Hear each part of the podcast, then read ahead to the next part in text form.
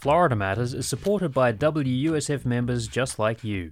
Your donation of $5 or $25 will help ensure public radio thrives. And thanks to Candy Olson, an additional $50 will be added to your donation. Visit wusf.org slash match to maximize your gift today. Welcome to Florida Matters More, the podcast for Florida Matters, WUSF Public Media's show about the issues and events that Floridians care about. I'm Robin Sussingham, and I host Florida Matters along with Carson Cooper. I'm here in the studio with Florida Matters producer Stephanie Colombini. Hey, Stephanie. Hi. And also joining us today is Mary Shedden. She's the WUSF news director. Hi, Mary. Hey, Robin. You can hear Florida Matters Tuesday evenings at 6:30 and Sunday mornings at 7:30 on WUSF 89.7 or streaming on wusf.org. Well, this week on Florida Matters, we continued a project that we started a couple years ago called Telling Tampa Bay Stories. Okay, I want to start off by saying the name is not good enough for these interviews. Okay, the name is boring, telling Tampa Bay stories, but the interviews are so compelling. And um, Stephanie, I just wanted to start off with you. You were out there um, for all the interviews. Where this was Progress Village in Tampa, and right. where physically is that? So it's kind of near the center of Hillsborough County. It's off Interstate 75 near Riverview and Gibsonton, um, maybe 15 minutes from downtown or something like that. But um, so, yeah, it's out in Hillsborough Wh- County. And what does it look like? Right now, I mean, it looks like your you know average neighborhood with shopping centers, schools, plenty of homes. Um, it's a lot different from what residents say it looked like when it was first formed. Is it just like a cont- continuation of sort of suburban sprawl? Is In- that kind of what it looks in like? a way, Yeah. a- a- anybody who's lived in Florida for uh, probably 30, 40 years, they'll kn- they know that idea of a neighborhood that existed and it was probably on a two-lane road 40 years ago, and now there's a Home Depot half a mile from it, um, new apartment complexes, The chain grocery stores. restaurants. Exactly, Right. that kind of. uh, you the- can't really tell the difference between well, that there's and there's sort of this stark contrast where the the homes of what you know as kind of the original Progress Village Mm-hmm. look very different, kind of smaller homes, Ranch style. Yeah, ranch style, and then you kind of leave Progress Village proper, I guess you would say, and then you see these massive modern townhome developments, those big complexes with fountains going everywhere.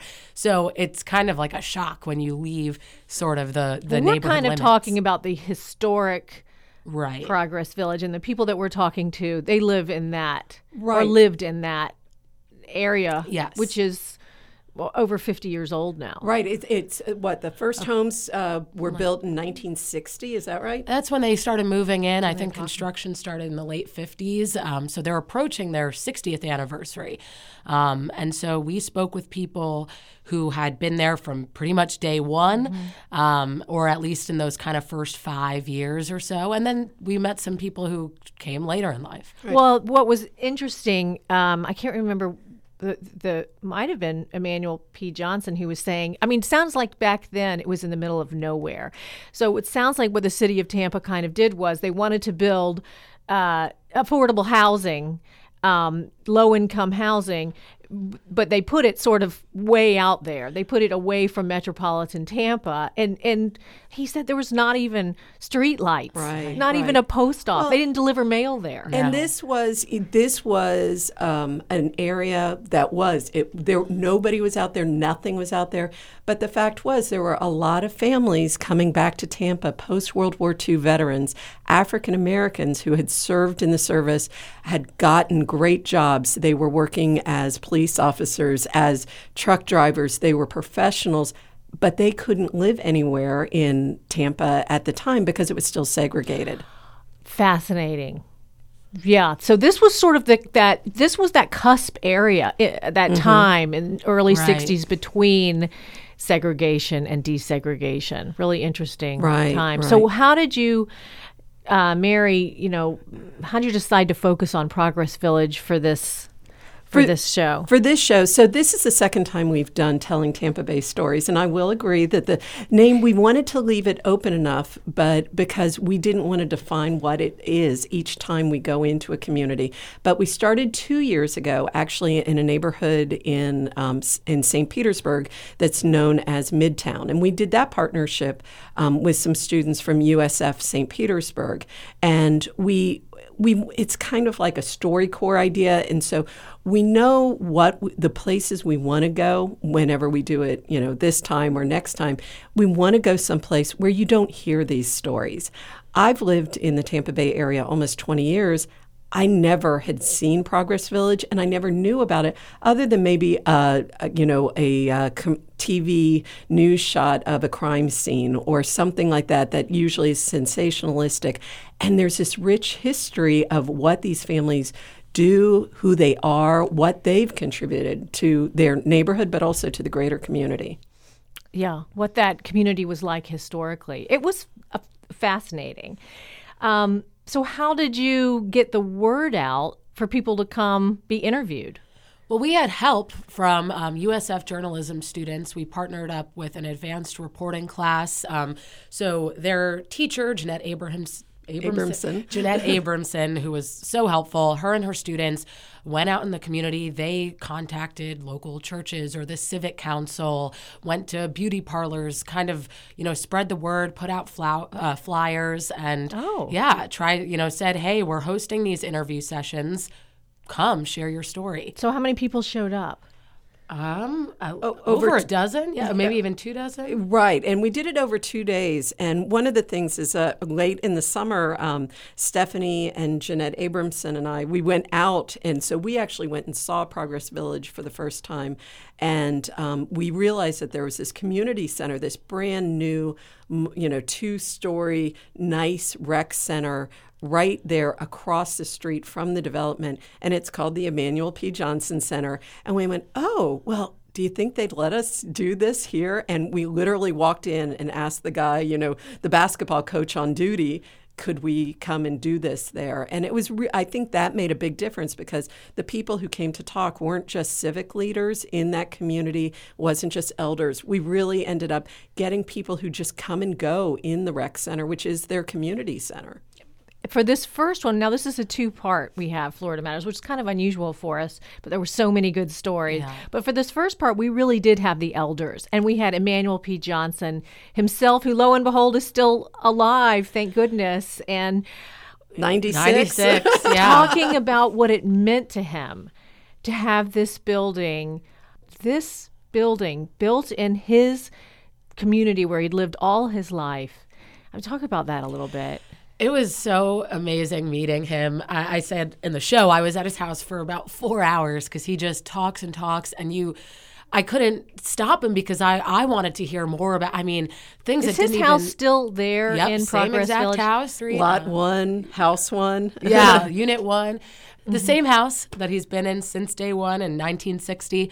Um, and I mean, his life alone, he is the grandson of the first black lawyer in Jackson County, Florida, who was a slave, who was taught by this white senator how to read. I mean, he has such an interesting backstory before he even showed up to Progress Village. So I just couldn't get enough of learning about him and the the community. But his whole role in Progress Village was about helping the young people. So it started in the 60s with his concession stand, and he wanted a place where the kids could hang out so that they weren't just kind of wandering the streets with nothing to do. And so he put his records on, and they'd play and dance and get their RC colas and their frozen cups. So that was his role. And actually, it didn't make it in the show, but he told me that kind of as development increased and times changed, his concession stand had to close. He couldn't afford to keep it up anymore, and it was replaced with a 7 Eleven. And that, you know, kind of hurt him a little bit, but, you know, he still was that elder, kind of honorary mayor in the community. And then to years later have the community center named after him where kids could once again play and hang out. That was his proudest moment. So, which woman was it who was talking about um, the, going how all the kids would gather at his at, in the park? Pam. Pam, And I believe Colleton, that may be her Pam- maiden name. And they Yeah. ta- even talked about the music that they listened Oh to my and who were the artists. I mean, she, it was so obviously so um, still so close for her. So it's like Yeah. it happened yesterday It, it was really neat. I, I had the opportunity to sit in on the interview with Pam, and she was just so excited. And it was great because Stephanie had already met Mr. Johnson and had her interview. So she actually prepared us, um, uh, the students from USF and I, about what to expect. And so we kind of knew about the concession stand. And so she mentioned it, and the students said, well, tell us more about it. And she started talking details about, were great. Oh my gosh! And she's talking about James Brown and Wilson Pickett, and we and danced, and he- she, we had five records in that jukebox. Um, I mean, she remembered it so well. and and she just lit up while she was telling those stories. And this is a woman who's now retired. Her kids are grown and moved away, and she actually ended up going. In, um, she became a rec coach, a basketball coach for the uh, in the community in in Hillsborough County Parks and Rec. oh wait. It was with her daughter that went on to play in, In the, the WNBA, WNBA, and when she comes back, she's such a role model Yeah. for the the kids. I guess what struck me the most was this amazing sense of community there. I I was, uh, you know, I, I did, well, I didn't know what to expect. I'd never heard of Progress Village. I had never, I didn't know anything about it. But listening to them, honestly, this is good. I don't want this to sound condescending because it was a low income, you know, uh, uh, they built it, the government built it as a low income, but listening to it, I was envious of their community. I thought too. you can you can't buy that. You know, Mm-hmm. you can't put up a, a, a gated community and have what they had. Well, they, they were lucky I in a lot of ways. how they were formed and the fact that they were so disconnected in the beginning, no streetlights, no bus service, led to that because, you know, everyone would say in the early days there was only a handful of people in the entire neighborhood who had a car and they didn't have bus service. So, in order to even get your groceries, families had to band together and carpool. And you know everyone had to look out for each other just to get their basic needs. So i think that really helped them already form a bond just because they had to. And It, they- yeah, used the word, um, a couple of people used the word pioneers, Mm-hmm. and it reminded me of a small town being started. And what's interesting is this is in the middle of Tampa. I mean, you've got Brandon to the left, you've got Ybor City to the right, or whatever direction you're looking. Um, and it's it's got that sense of community. You hear that with like a place like Ybor City, and I think most of us have heard that in the area. Or uh, I'm trying to think of anywhere else that has just that sense of families bonding together. And this really was, uh, you know, it's it was started because of segregation and laws that were exclusionary, but man, like you said, I, I I'm envious. And some folks were talking that these were the good old days, and you know, and like some of uh, and some people are bemoaning that it doesn't happen as much anymore. I think the community center really is an important part. Um, one of the stories you're going to hear in the next show is a father and daughter, and um, the father is a coach in the Progress Village Little League, and his 10 year old daughter plays softball, and her brother, older brother, played baseball. And they talk about what a family that that little league is to them and what it means. So it, the parts are there, and I think we all see that. Um, whether you know it's our own kids doing sports and stuff, but you don't see that in a neighborhood quite like this anymore. And I gotta. So this was interesting because at, right after I listened to this show, this uh, friend of ours and former colleague Delia Cologne, Mm-hmm. um, she tweeted out an article from Vox a couple of days ago, and it had a lot to do with this subject. And the article was called "How Our Housing Choices Make Adult Friendships More I Difficult." saw that. by David Roberts. And I just got I have to read this one part. It says, quote, Our ability to form and maintain friendships is shaped in crucial ways by the physical spaces in which we live. Land use, as it's rather aridly known, shapes behavior and soci- sociality. And in America, we have settled on patterns of land use that might as well have been designed to prevent spontaneous encounters, the kind of which rich social ties are built. So this conversation is coming up I don't know if I'm just paying attention to it more because of this Florida Matters, but it seems like I'm hearing this conversation all of a sudden more and more. That adults are kind of losing their community. friends. Yeah, that mm-hmm. you And and how get do so you isolated. This was formed organically at Progress Village and now people are trying to figure out how to get back to it. Right. Right. Well, and that's what one woman on the show, Dinah, says, who is, she talks a lot about the elders and kind of how influential they've been. And she says, I don't know if any, you know, I haven't seen anybody around today in the younger generations who's going to take up the reins. And so there definitely is some worry about how to protect the village's identity because it's kind of two forces. You know, on the one hand, you've got all these developments cropping up on the outside that are sort of threatening Progress Village. And then within the community, people say sort of the younger people have lost kind of the pride mm-hmm. in their mm-hmm. neighborhood that the older people had when it was kind of just them and they really had to work hard to get what they wanted and to flourish as a community. Now that they're sort of established, I, they worry that the younger generation isn't as proud of where they're from. Yeah, she was practically issuing a challenge to people in yeah. their 40s, which I thought was great. Uh, and it and it is. It speaks to you know uh, we don't uh, stop and think about that. And I love that. I love that comment from the Vox article because we. I think a lot of people their friendships as adults develop uh, based on, say, if you have kids or through your workplace, but not your neighborhood. And this is such a great example of why your neighborhood can be the best place, you know, the most important part of your life. That's it for today. Thanks for joining us. Listen to Florida Matters Tuesdays at 6:30 p.m. and Sunday mornings at 7:30 on WUSF 89.7. You can always find it online at wusf.org.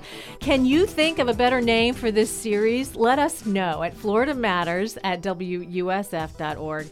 And we've got photos of Progress Village on our website too. Come back next week for another episode of Florida Matters More. We're going to be talking more about Progress Village.